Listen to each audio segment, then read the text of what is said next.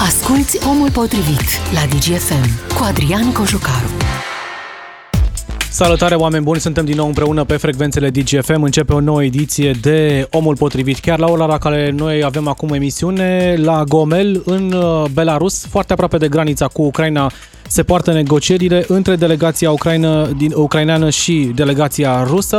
Negocieri de pace sau măcar de armistițiu pentru zilele și orele care urmează. Cele două delegații au ajuns pe rând în Belarus. Țineți minte, a mai fost o cerere de negociere acum câteva zile care urma să fie purtată la Minsk, în capitala Belarusului, dar președintele ucrainean a refuzat acest lucru, spunând că nu se poate pune problema unor negocieri în capitala Belarusului, țară de unde se trage cu rachete spre Ucraina. În cele din urmă, cele două țări au trimis aceste delegații. La nivel de adjuncți de ministru de externe se discută, jurnaliștii au fost scoși din sală, iar negocierile au început în urmă cu aproximativ 10-15 minute, cu o ușoară întârziere față de ora stabilită inițial. În timp ce oficialii negociază într-o încăpere din Gomel, la granița cu Belarusul, bombardamentele continuă în foarte multe locuri din Ucraina. În Kiev, în Harkov, în Mariupol, în Odessa, în zonele din est, mai ales acolo în regiunea Donbas, se trage în continuare cu rachete, este luptă la sol, sunt atacuri din aer. Ucraina rezistă de 5 zile în fața acestui război declanșat de Rusia, iar oficialii ucraineni sunt singurii care până la această oră vorbesc despre numărul de victime, atât din partea civililor cât și din partea militarilor. Forțele ucrainene vorbesc deja despre peste 5.000 de soldați ruși care au murit în aceste 5 zile, dar și peste 300 de civili ucraineni care au pierit în luptele care s-au dat până acum în Kiev și în marile orașe. De partea cealaltă, acum câteva minute a fost o conferință de presă susținută de purtătorul de cuvânt al Kremlinului, Dimitri Peskov, cel care a refuzat să spună care este bilanțul din partea Rusiei, spunând că e vorba despre această operațiune militară specială, așa cum a numit-o, știți foarte bine, Vladimir Putin zilele trecute, care este încă în desfășurare și care n-a ajuns la o finalizare și abia atunci vom vorbi despre victime. În același timp, Occidentul încearcă să ajute Ucraina pe toate căile posibile. Vor fi trimise avioane de luptă, avioane de vânătoare, armament, muniție, combustibili. România a trimis și ea deja un prim transport de combustibil, de medicamente, lucruri care sunt utile populației aflată la graniță. Sunt 10.000 de oameni care au intrat în România, 70.000 mai exact, spunea purtătorul de cuvânt al guvernului de la București. Dintre cei 70.000, vreo 33.000 de ucraineni au rămas pe teritoriul țării noastre, restul au plecat spre vestul Europei sau spre Statele Unite, ori alte locuri unde se pot adăposti. 33.000 de refugiați așadar în România, 373 dintre ei au cerut deja azil, iar în urmă cu foarte puțin timp, președintele ucrainean Volodymyr Zelensky a transmis un mesaj de mulțumire românilor pentru sprijinul pe care l-au acordat Ucrainei în acest timp. Sunt foarte multe platforme, le găsiți pe Facebook, găsiți detaliile pe pagina dgfm.ro și pe Facebook DGFM, acolo unde suntem și live cu această ediție specială. Dacă puteți ajuta, dacă puteți merge ca voluntar, dacă puteți dona, dacă puteți găzdui ucraineni, găsiți informațiile pe site-ul nostru și de acolo puteți intra în legătură cu cei care se ocupă de aceste platforme. Sunt mai multe inițiative, o inițiativă foarte mare de vreo 200.000 de români. O găsiți pe Facebook, Uniți pentru Ucraina se numește. De asemenea, mai există o platformă refugees.ro. Acolo vă puteți înscrie și puteți oferi ajutor. Pe parcursul emisiunii, evident, urmărim minut cu minut ceea ce se întâmplă în Ucraina. Așteptăm să vedem dacă apar informații de la această rundă de negocieri. Președintele ucrainean spunea că nu are mare încredere că lucrurile se vor rezolva la această discuție, dar spunea trebuie să încercăm. Vă prezint și invitații mei de astăzi, ediție specială așadar, Omul Potrivit în ziua 5-a a războiului. Le mulțumesc că sunt alături de noi domnului profesor Valentin Naumescu, profesor de relații internaționale la Babeș-Bolyai în Cluj-Napoca. Bună ziua, mulțumesc tare mult! Bună ziua, mulțumesc și eu pentru invitație. De asemenea, alături de noi, profesorul universitar și prorector al SNSPA, doamna Liliana Popescu. Bună ziua, doamna Popescu, mulțumesc și dumneavoastră! Bună ziua, mulțumesc! Precizez că nu vorbesc în numele SNSPA, ci ca expert specialist în afaceri peste europene. Am alături de mine așadar doi profesori universitari. O să vă rog să ne ajutați să punem în context ceea ce se întâmplă acolo. Presărăm pe parcursul discuției noastre toate informațiile care vin dinspre colegii noștri de la DGFM și Digi24, cei care urmăresc evoluția lucrurilor din Ucraina. Doamna Popescu, în aceste momente se poartă negocieri pe de-o parte, pe de altă parte continuă bombardamentele, dar apare și un anunț de ultimă oră, cererea lui Volodymyr Zelensky la adresa oficialilor europeni ca Ucraina să adere de urgență la spațiul Uniunii Europene. Și are o motivație. Spune așa: soldații noștri luptă ca să apere Ucraina, să apere independența poporului nostru, dar în același timp ei luptă și pentru Europa. Nu mai este o luptă doar a Ucrainei, este o luptă a Europei. Și printr-o procedură specială cerem să intrăm în familia europeană, cerem ca Ucraina să adere la spațiul european. În același timp, oficialii europeni au făcut un gest unic în istoria comunității europene, au deblocat un fond de aproape 600 de milioane de euro cu armament, ajutoare neletale, cum ar fi combustibil și medicamente, toate vor pleca spre Ucraina. UE este cumva parte în acest moment și în acest război? Păi da, răspunsul este și da și nu. Dacă ne uităm la forțele umane implicate în acest război, vedem că sunt implicați doar ucrainenii. Pe de altă parte, ca infrastructură militară și umanitară, Uniunea Europeană este implicată, atât ca întreg, cât și statele membre. Deci acesta ar fi răspunsul meu prim. Desigur, dacă mă întrebați dacă consider oportun în acest moment un răspuns al Uniunii Europene, o să vă răspund că nu consider oportun un răspuns al Uniunii Europene acum și așa în fugă. Adică ajutorul poate să vină deocamdată așa cum a venit până acum, sub formă de muniție, sub formă de avioane de vânătoare care vor pleca în zilele următoare spre Ucraina, sub formă de combustibil, medicamente și ajutor pentru refugiați. Da, eu nu spun că aprob sau dezaprob acest lucru, este un fapt, da? Și este o decizie atât a Uniunii Europene cât și evident a statelor membre.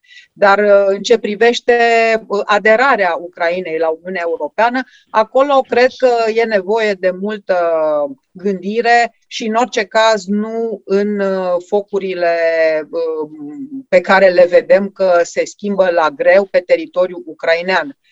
Este interesant de remarcat acum vreo câteva minute pe postul oficial al Chinei, CGTN, a fost anunțat că Ministerul Apărării rus invită cetățenii ucraineni din Kiev să plece pe ruta Vasilievsk sau așa ceva local. Deci este o autostradă care pleacă din Kiev către o altă localitate. Și precizând, bineînțeles, că Rusia nu a făcut altceva decât să atace instalații militare. Bineînțeles că asta este intenție, de la intenția lor, dacă asta a fost intenția, până la realitate e distanță lungă. Cam atât aș comenta într-o primă instanță, vă rog. Domnule profesor Naumescu, se poartă negocieri la ora la care noi purtăm această discuție cu dumneavoastră. Președintele ucrainean nu își pune mari speranțe în negocierile astea, dar mi-a plăcut ce a spus, merită să încercăm. Ce să încerce să obțină de acolo? Sigur, faptul că au loc aceste negocieri este în sine un lucru bun. Întotdeauna, într-un context tensionat, așa cum este cel actual de război, faptul că se încearcă negocieri nu poate fi decât de salutat. Pe de altă parte, sigur, trebuie să fim realiști, negocierile de astăzi nu au cum să rezolve această criză și nu vor pune punct acestui război, pentru că pretențiile Rusiei față de Ucraina sunt incompatibile cu posibilitățile negociatorilor ucraineni de a accepta ceva din ele. Da? Este o distanță mult prea mare. Foarte probabil, așa cum s-a spus și în trecut, Rusia va cere Ucrainei să semneze un tratat prin care va renunțe definitiv la dorința de aderare la NATO, probabil va fi menționată și Uniunea Europeană, și să revină la neutralitate. Probabil se va cere să renunțe sau să accepte, să recunoască pierderea oficială definitivă a Crimeei, a regiunilor separatiste, poate și altor teritorii. Deci nu au cum, realmente, nu au cum condițiile astea pentru Ucraina. Negociatorii ucraineni să accepte și să semneze așa ceva. Eu văd mai degrabă acesta ca un moment în care ambele părți, de fapt, se pregătesc pentru faza următoare a conflictului, își pregătesc pozițiile pentru nivelul următor, care Mă tem că va fi unul și mai dur, de fapt, dar sigur fiecare va spune, Rusia în special va arăta spre partea ucraineană, o să spun, noi am încercat, ne-am arătat disponibilitatea de a negocia, dar regimul fascist, nazist, mă rog, cum spun ei, de la Kiev, nu este pregătit să accepte solicitările noastre, deci ne simțim amenințați de Ucraina. Deci Rusia va rămâne blocată în această paradigma a minciunii și a manipulării. Sunt convins că se va face propagandă intensă în Rusia, pentru publicul din Rusia, cu aceste negocieri și cu refuzul evident al ucrainenilor de a accepta să le fie ciuntită țara și în acest timp se pare că armata rusă pregătește noi și puternice ofensive asupra Kievului și altor mari orașe ale Ucrainei. Le spuneam celor care ne ascultă că ne pot și vedea, suntem live în continuare pe pagina de Facebook DGFM. Vă aștept acolo cu întrebări, cu opinii despre ceea ce se întâmplă în Ucraina. Le voi da citire pe parcursul emisiunii. Dinspre președinția ucraineană vine anunțul că la aceste negocieri, delegația plecată din Ucraina va merge să ceară instituirea imediată a unui armistițiu și retragerea forțelor militare ruse din Ucraina. Lucruri, evident, pe care și președintele Zelensky le-a tot repetat în ultimele zile. Cert este că aceste negocieri nu opresc bombardamentele, vin în continuare foarte multe imagini și informații din zonele care sunt sub asediu. Kievul a rezistat. Sunt peste 100 de ore de când a început acest asalt și Kievul rezistă. La fel și marile orașe, sunt câteva localități mai mici care au picat în mâinile rușilor sau, așa cum s-a întâmplat în Harkov, lucrurile s-au răsturnat. Dacă inițial orașul a căzut în mâinile rușilor, ulterior armata ucraineană a reușit să recâștige acest oraș. Ce înseamnă, doamna profesor Popescu, acest lucru? 5 zile în care armata lui Vladimir Putin n-a obținut nicio victorie majoră. Iar un oficial din armata ucraineană, cred chiar șeful forțelor armate, spunea că deja se vede că militarii ruși din Kiev și din alte zone sunt obosiți și demoralizați. Nici o victorie majoră în 5 zile. Da, era de așteptat, cel puțin din punctul meu de vedere, că adică se așteptau să fie mai facilă victoria asta, nu se așteptau la o rezistență atât de mare a ucrainenilor. Nimeni nu poate spune cu precizie ce au așteptat ei, dar ce putem spune este că ucrainenii au rezistat și iată suntem în a 5-a zi și rezistă în continuare, ba mai mult primesc ajutoare din Europa și din afara Europei și e foarte interesant că s-au alăturat sancțiunilor nu numai europenii și americanii, ci iată, de exemplu, Singapore sau Australia, deci s-au alăturat sancțiunilor. Cred că la ora asta este, să zic așa, Rusia are și rușii au de făcut față unei situații economice fără precedent. Rubla a scăzut la cel mai mic nivel cred că din istorie.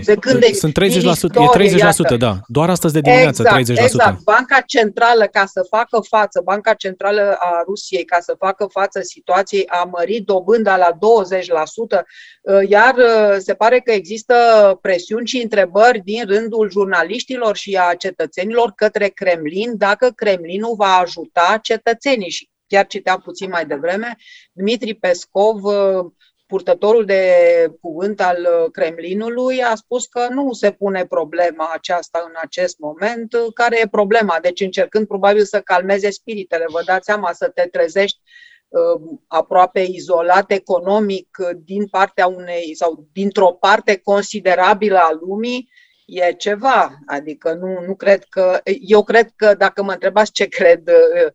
ce s-au așteptat ei, cred că nu s-au așteptat la o asemenea solidarizare de sancțiuni și de oprobiu public la nivel mondial.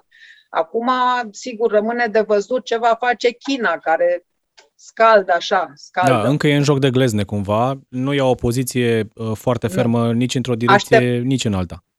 Așteptăm acum să vedem discursul ministrului de externe chinez, Wang Yi, de la adunarea, este o adunare, deci a fost convocată o adunare generală a ONU excepțională. Din 1982 și până acum nu s-a mai convocat o adunare generală a ONU extraordinară. Și așteptăm să vedem ce spune astăzi. Și el și alții, bineînțeles, pentru că, vedeți, la adunarea generală a ONU, acolo sunt reuniți reprezentanți ai tuturor statelor ONU, 193 de reprezentanți, 193 de state membre.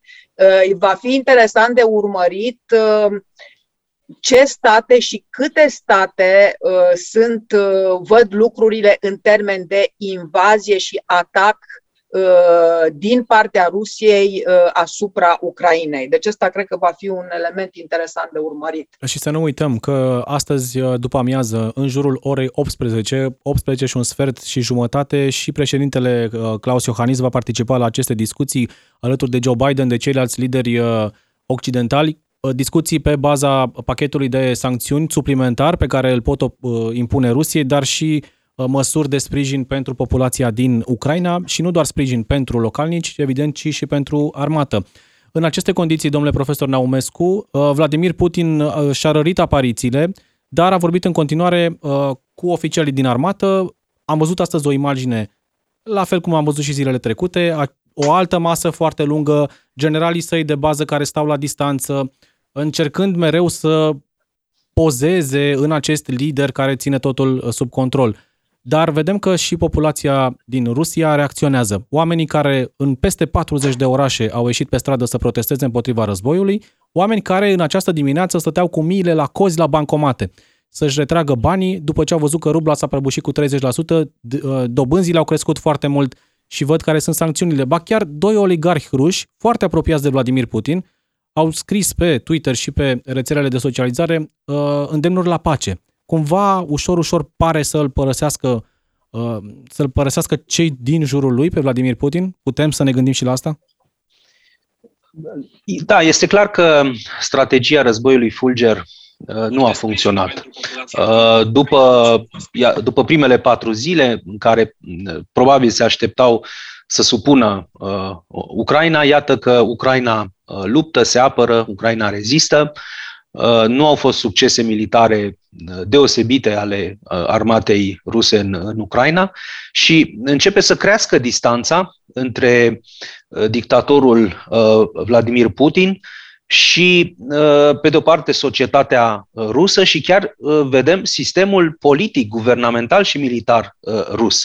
Pentru că avem, deocamdată, sigur, sunt imagini în care încercăm să ghicim, să vedem o privire aruncată, o mimică a ministrului apărării Șoigu, altor generali, da, care nu par foarte încântați de această escaladare a discursului și mai ales de amenințările militare, nucleare, pe care le-a făcut aseară președintele Putin. Pe de altă parte, rușii de rând, societatea rusească, parcă încep să se trezească.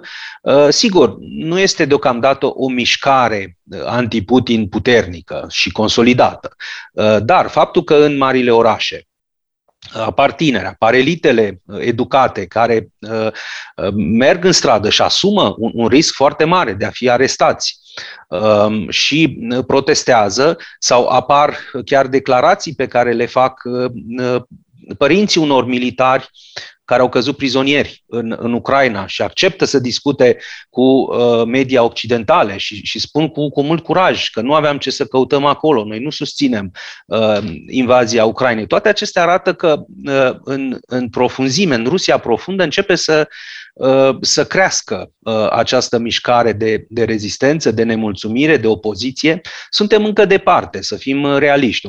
Rusia nu are o opoziție politică foarte importantă. Abia vedem că sunt câțiva parlamentari în Parlamentul de la Moscova care s-au opus. Acum, în fine, vedem că și 2 deputați comuniști s-au dezis de votul pe care îl dăduseră inițial.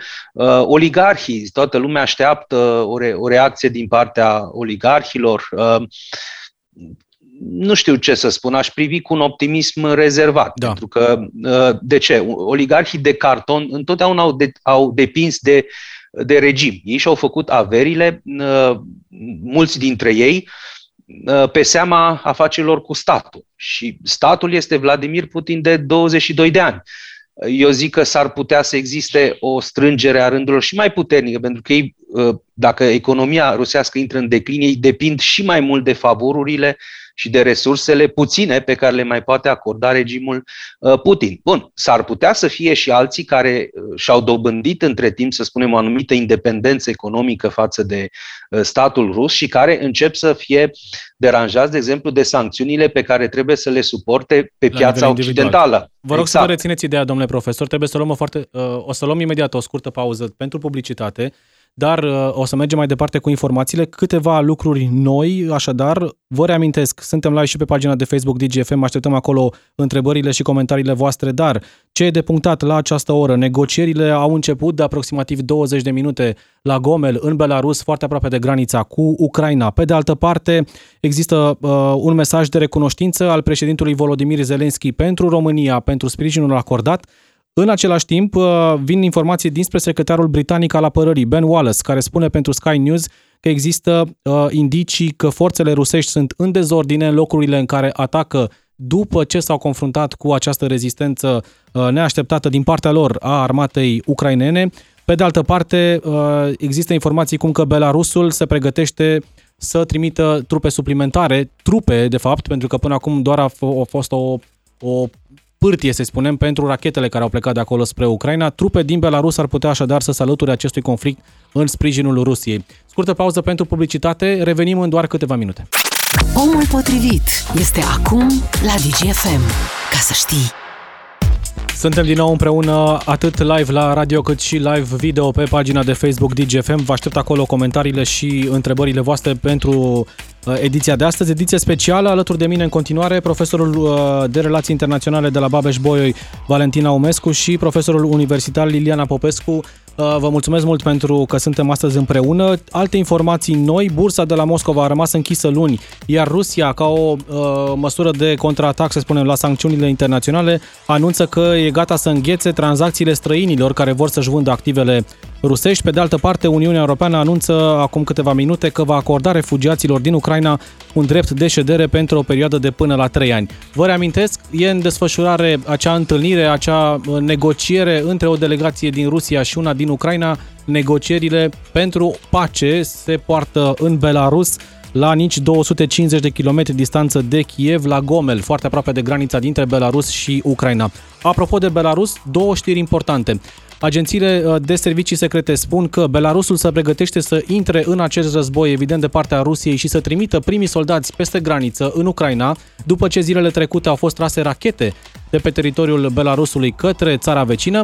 Pe de altă parte, o informație oficială, președintele Belarusului Alexander Lukashenko a anunțat că Belarusul renunță la neutralitatea nucleară și, printr-un așa zis referendum, poporul i-a dat noi puteri. Evident, îndoielnic modul în care s-a făcut acel referendum, dar acest anunț îngrijorează. Neutralitatea nucleară la care renunță Belarusul ar trebui să creeze îngrijorări suplimentare, mai ales că, așa cum știm, Vladimir Putin i-a cerut șefului armatei ca toate focoasele nucleare să fie în stare de alertă, iar militarii să fie la posturi. Doamna Popescu, ce înseamnă asta? Ne pregătim, adică poate să fie ultima carte pe care e dispus să o joace Vladimir Putin. Această amenințare nucleară e de fapt ce? Această amenințare nucleară este un factor serios de presiune. De presiune nu numai asupra ucrainenilor, ci chiar a europenilor. Deci domnul Putin acționează prin frică. Cum ar spune englezii sau americanii, el este un bully. Și asta știm de mult. Deci este un personaj politic care acționează prin intimidare. Și asta este un act, aș zice, chiar suprem de intimidare și stau să mă întreb dacă cei din zona militară, domnul Gerasimov și alții de la Moscova, își dau seama de gravitatea, nu știu, locului și la care a ajuns, sau gravitatea situației în care a ajuns domnul Putin. De fapt, această amenințare, pe de o parte, se vrea amenințătoare și o presiune și o intimidare asupra europenilor, pe de altă parte, trădează și slăbiciune. Deci înseamnă că domnul Putin nu întrevede o victorie cu forțe militare convenționale, ci este pregătit să amenințe întreaga lume. Desigur că lucrurile nu sunt așa de simple și nu trebuie ca oamenii să se sperie de acest lucru, pentru că există mecanisme inclusiv de comunicare la nivelul statelor majore sau la nivelul conducerii militare din statele care sunt deținătoare de arme nucleare. Deci eu cred că această amenințare creează probleme nu numai europenilor, ci și americanilor. Deci în Europa, la ora actuală, avem o singură putere nucleară, Franța, dar cred că creează probleme și Chinei, care și China este un stat deținător de arme nucleare, dar mult redus față de Statele Unite și față de URSS. În plus, există acest principiu al, îi spune MAD, Mutual, deci Assured Destruction, Mutually Assured Destruction, deci distrugere asigurată mutuală. În cazul în care un stat cu putere nucleară atacă, există mecanisme de reciprocitate. Deci aici nu-i vorba și toată lumea care are putere de decizie în zona nucleară știe despre acest principiu. Deci nu sunt o specialistă în armament nuclear, dar asta este un principiu care este cunoscut încă din perioada Războiului Rece, în a doua jumătate a anilor 70. Vorbeam de dimineață la Digi24 cu profesorul de fizică Silviu Gurlui de la Iași, care spunea că în cazul în care, Doamne ferește, se ajunge la un astfel de conflict în care Rusia folosește focoasele nucleare, și paranteză aici, din ce știu experții internaționale, Rusia are peste 6.000 de focoase nucleare și primește răspuns pe măsură, am putea vorbi despre un dezastru planetar. Efectele unui astfel de focos sunt pe zeci de kilometri în zona în care el lovește, dar ulterior toate substanțele radioactive, în funcție de starea vremii și de direcția curenților de aer, pot duce efectele respective la nivelul întregii planete. Deci ar fi o lovitură planetară. Dacă s-ar ajunge aici, domnule Naumescu, poate risca Vladimir Putin să folosească arma nucleară, adică să fie ultima lui variantă, ultima carte pe care să o joace, adică se poate gândi la un eveniment planetar? O amenințare nucleară rămâne. O amenințare nucleară este semnalul cel mai grav cu putință într-un război și trebuie tratat ca atare. Acum, sigur, din perspectiva actorului rațional, am putea spune că așa ceva nu este posibil. Dar nu știu cât de rațional e Putin. Exact, dar ca să închei această idee, e clar că aș spune și eu, ca și doamna profesor Popescu, că mai degrabă aș încerca să o înțeleg ca pe o formă de presiune la adresa Occidentului, în acest moment critic în care ofensiva rusească în Ucraina pare că s-a împotmolit sau oricum nu merge atât de bine și de ușor pe cât sperau conducătorii politici și militari de la Moscova. Pe de altă parte, sigur că a făcut o greșeală pentru că arată, dincolo de presiunea pe care încearcă să o pună, arată și o degringoladă care începe să se instaleze la Moscova.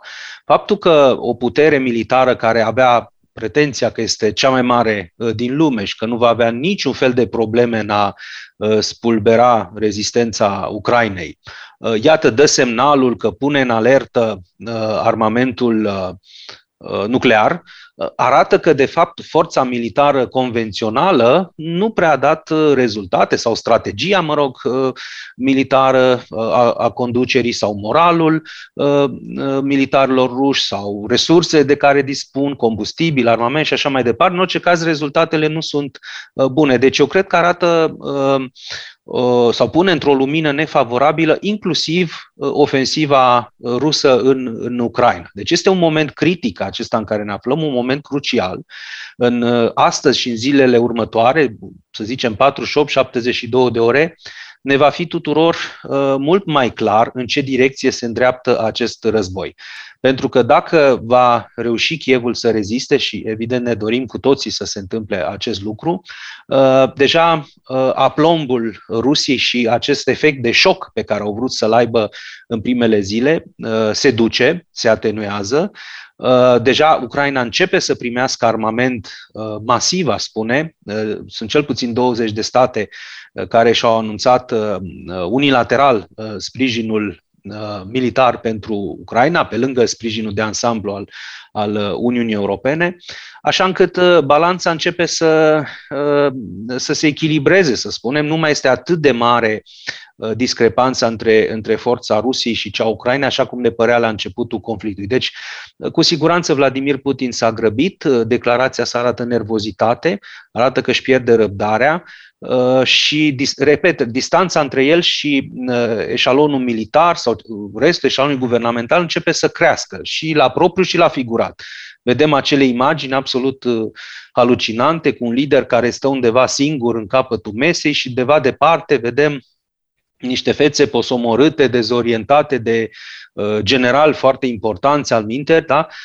Care nu știu ce să creadă și pare că începe să fie o lipsă de coordonare și de unitate chiar în sistemul politic și militar rus, dar să nu ne grăbim. Deocamdată Rusia atacă și situația este foarte gravă în apropierea Kievului. Ați ridicat un punct foarte interesant aici, o să revin imediat la el. De pe pagina de Facebook DGFM, acolo unde suntem în continuare live, citesc doar două comentarii. Andreea Popa spune că eu cred că Putin se va opri doar în momentul în care unii dintre generalii lui din imediată apropiere vor întoarce armele împotriva lui Vladimir Putin. De asemenea, Adela Pop spune că e de acord cu toate sancțiunile împotriva lui Putin și împotriva Rusiei, dar întrebarea este ce se întâmplă cu populația civilă din Rusia, care protestează împotriva acestui război și care nu e de acord cu acest război. Oamenii sunt însă afectați mai tare decât Vladimir Putin de aceste sancțiuni. Și deja am vorbit despre căderea rublei cu 30% doar în această dimineață, despre creșterea dobânzilor cu 20%.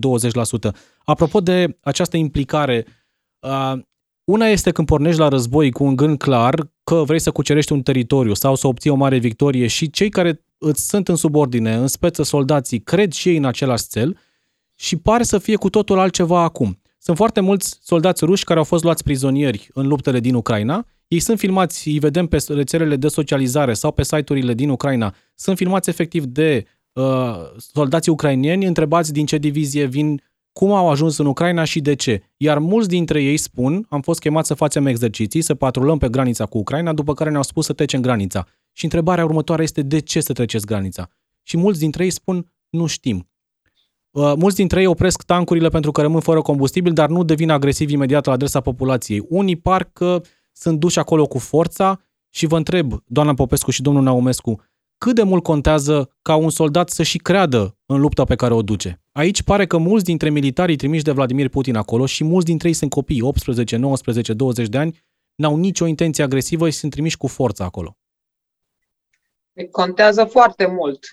Deci, în orice război, moralul contează, este printre primele elemente care contează. Și dacă au fost mințiți, cum înțeleg că e situația, deci dacă soldații au fost mințiți, e cu atât mai grav.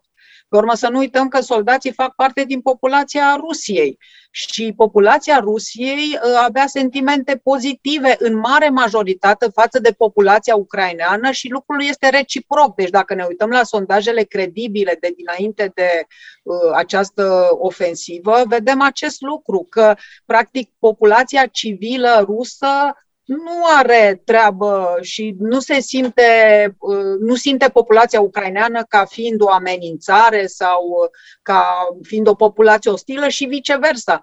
Deci, și aici, apropo de o întrebare a unei ascultătoare pe care ați menționat-o, într-adevăr, populația Rusiei va avea mult de suferit, mult.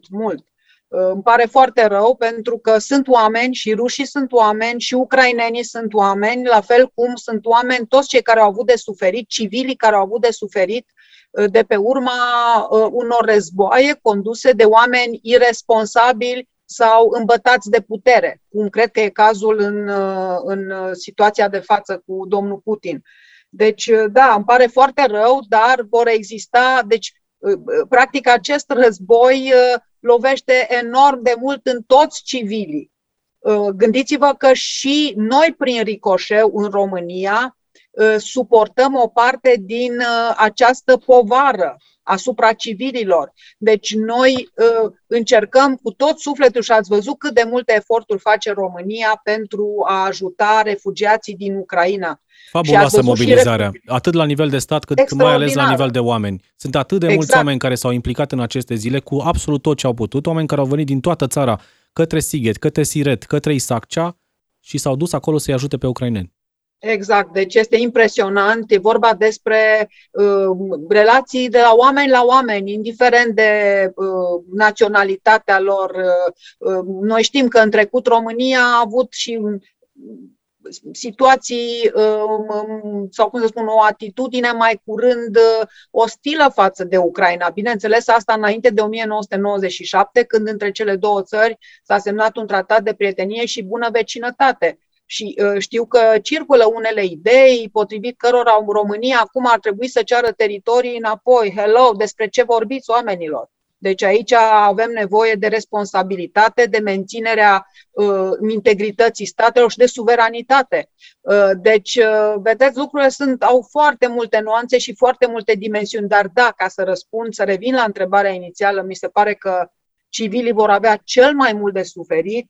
Și eu sper că la un moment dat, dincolo de euforia aceasta, ba a faptului că rezistă Ucraina, ba a celorlalte entuziasme, cred că trebuie să privim situația cu foarte multă luciditate și să încercăm chiar noi din zona universitară, cei care înțelegem ce se întâmplă, să nu punem paie pe foc și să contribuim la o pace cât mai curândă, dar în condiții de siguranță, pentru că aceste negocieri despre care se vorbește, astea sunt mai curând niște întâlniri din astea ca să se miroase ei reciproc. Oare ce vor ăștia, oare ucrainenii, oare ce vor rușii, ce vor să facă în continuare, rușii la fel.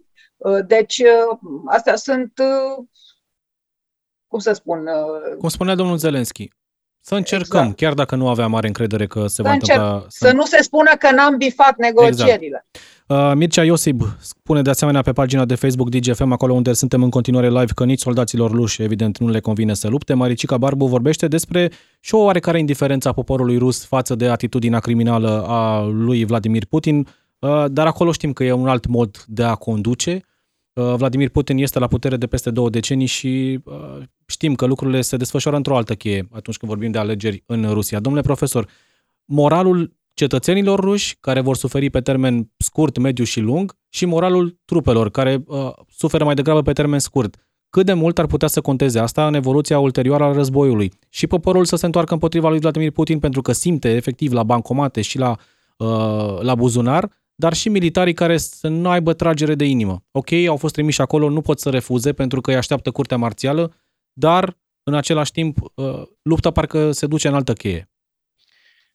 Da, ambele sunt esențiale. Motivația militarilor, sigur că este un factor decisiv, aș spune, în performanța trupelor. Iar militarii ruși e clar că nu văd o motivație, nici nu li s-a explicat, de fapt.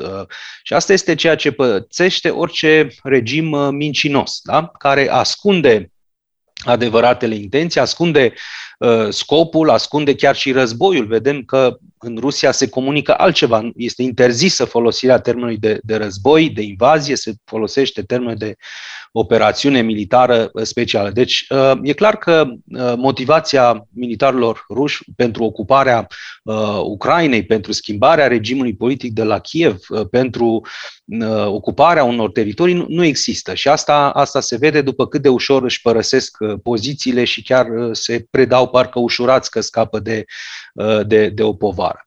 Da, e foarte important și ce se întâmplă în Rusia, în societatea rusă și aici voi spune direct și ferm, trebuie pus presiune pe Rusia și pe ruși. Sigur, vor suferi civilii, dar suntem într-un război pe care l-a pornit Rusia, nu l-a pornit Ucraina și nu l-a pornit Europa l-a pornit regimul criminal agresor al Rusiei, iar rușii trebuie să fie ajutați, să spunem între ghilimele, să înțeleagă responsabilitatea care revine Rusiei în acest război, să plătească un preț cât mai scump și în felul acesta să se trezească. Ei trebuie să înțeleagă că vor trăi o viață din ce în ce mai grea și vor avea de suferit din cauza regimului Putin. Pentru că, finalmente, doar rușii îl pot răsturna de la putere pe Vladimir Putin, fie că vorbim de generalii din armata rusă, fie că vorbim de oligari sau chiar de tineri și de rușii de rând care ies pe stradă în marile orașe. E vorba de societatea rusă care trebuie să se ridice și să-i se opună acestui dictator care a readus războiul în Europa. Deci sancțiunile sunt necesare, sancțiunile sunt binevenite, trebuie să fie cât mai dure, să afecteze cât mai profund și mai extins societatea rusă la nivelul de viață, în nivelul de venituri, în libertățile pe care le au. Rusia și rușii trebuie excluși în acest moment din toate formele de colaborare cu civilizația occidentală, fie că ne referim la cele economice, de infrastructură, transport, chiar și cultură, activități sportive. E foarte bine că toate aceste evenimente sportive și culturale care au legătură cu Rusia sau urmau să aibă loc în Rusia sunt anulate și mutate, pentru că în felul acesta această susținere de care se tot vorbește, că există o mare susținere populară a rușilor pentru Vladimir Putin, poate să înceapă să scadă. Pentru că dacă altfel ei nu simt nimic în viața lor și viața lor curge la fel, beneficiază la fel de avantajele cooperării cu Occidentul, de viața liberă și prosperă din Occident. La televizor vor da altă realitate decât cea din Ucraina. Da, de ce s-ar mai ridica atunci împotriva lui Putin? Deci trebuie să simtă ce se întâmplă și să aibă de suferit ca să se poată ridica împotriva regimului Putin. Câteva informații foarte proaspete și apoi câte o întrebare pentru fiecare, pentru că ne apropiem de final. Harkovul tocmai a fost atacat intens cu artilerie, sunt zeci de morți și sute de răniți. Este un coșmar pe care trebuie să-l vadă toată lumea, declară adjunctul ministrului de interne din Ucraina. Asta e o informație foarte proaspătă. Sunt luptele cele mai intense la această oră, se duc la Harkov. De asemenea, Volodymyr Zelensky spune că tocmai ce a vorbit cu premierul Japoniei, 100 de milioane de dolari ajutor financiar pentru Ucraina, pe lângă alte 100 de milioane care au fost acordate zilele trecute, și mulțumește Japoniei pentru acest sprijin. Pe de altă parte, ministrul apărării bulgar va fi demis pentru că a refuzat să numească conflictul din Ucraina un război. Premierul de la Sofia îl va demite pentru un astfel de gest. Și două întrebări de pe Facebook DGFM. Întreabă David Dăncescu de ce în Rusia nu a ajuns nici măcar o rachetă trimisă de Ucraina, și apoi asta pentru dumneavoastră, doamna Popescu, pentru domnul Naumescu o să mai las un minut, două, ca să tragem o concluzie. De ce, se întreabă lumea, nu atacă și Ucraina Rusia? Păi, cred că e destul de simplu răspunsul aici, nu? De ce să atace Rusia?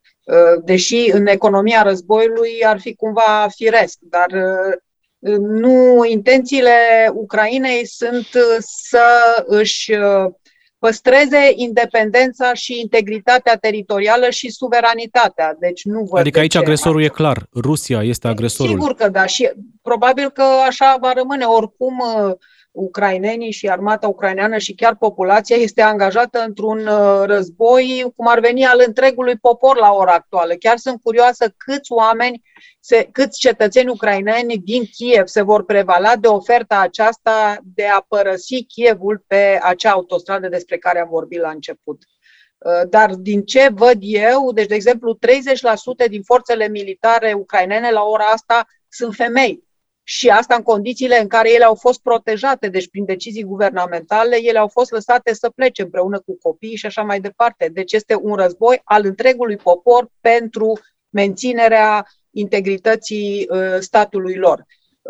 Aș mai spune mai multe, dar un singur lucru aș menționa, apropo de ce spunea domnul profesor Naumescu. Deci eu cred că la ora actuală contractul dintre Putin și cetățeni, pe de o parte, precum și contractul dintre Putin și oligarhi, se duce pe apa sâmbetei, pentru că la ora actuală deja venitul pe cap de locuitor al rușilor este puțin sub venitul pe cap de locuitor al chinezilor. Odată cu aceste sancțiuni, dacă războiul trenează, durează și se amplifică, lucrurile vor fi grave. Și există deja analize care arată că o incipientă rezistență și opoziție se construiește. Citiți, vă invit să urmăriți analizele lui Marc Galeotti, care este specialist în politica Rusiei. Vladimir Putin și-a trimis la Kiev mercenarii din grupul Wagner. Sunt 400 de mercenari ruși plătiți, spun serviciile secrete de informații din Ucraina, de oligarhii apropiați lui Vladimir Putin. Ținta este președintele Zelensky și familia lui. Așa cum știm, liderul de la Kiev spunea zilele trecute că știe că el este ținta numărul 1. Cu toate astea, l-am văzut de foarte multe ori ieșind din bunker și adresând mesaje populației. Ne întreabă Marius, un ascultător DGFM, domnule profesor Naumescu, și spune chiar așa: oare se oprește Putin doar la Ucraina? Și toată lumea se întreabă asta. Nu știm dacă Putin se oprește doar la Ucraina, dar ce știm cu siguranță este că viitoarele etape ale planului său vor depinde în foarte mare măsură de ce se întâmplă acum în Ucraina, în acest conflict. Pentru că dacă va ieși triumfător în Ucraina și va vedea că nimeni și nimic nu-i pot sta în cale, este foarte posibil să meargă mai departe. Deocamdată celelalte republici post-sovietice, Republica Moldova, Georgia poate, sau chiar dincolo de fostul spațiu sovietic, spre un stat NATO. Deci este foarte important ca acum regimul pro-occidental al Ucrainei să nu fie capturat, iar Rusia să nu reușească schimbarea regimului de la Kiev cu un regim marionetă, pentru că asta se intenționează chiar în aceste ore și în aceste zile. E foarte important ca regimul pro-occidental al Ucrainei să rămână liber, să rămână în viață și să poată emite mesaje în continuare către societatea ucraineană și către lumea liberă. Pentru că ce se întâmplă acum cu Ucraina ne afectează și ne influențează tuturor viitorul. Este în joc soarta Europei, soarta ordinii mondiale și, în cuvinte foarte simple și directe, viețile noastre ale tuturor. Mulțumesc tare mult, domnule profesor Valentin Naumescu, mulțumesc doamna profesor universitară Liliana Popescu. Ultimele informații: Harkov, al doilea cel mai mare oraș din Ucraina, este ținta unui atac de artilerie, sunt zeci de morți și sute de răniți acolo. De asemenea, primarul Kievului, fostul boxer campion mondial Vitali Klitschko, spune că se dau în continuare lupte și sunt baricade în jurul Kievului, pentru că acolo luptele continuă deja încă din prima zi, este deja ziua a 5-a. Toate informațiile, inclusiv despre negocierile care se poartă acum în Belarus, vor veni în doar câteva minute de la colegii noștri de la știrile DGFM. Găsiți informațiile pe Facebook DGFM, pe dgfm.ro. Rămâneți alături de noi, ne reauzim mâine, o altă ediție specială despre războiul din Ucraina. Ascultă Omul Potrivit și mâine la DGFM.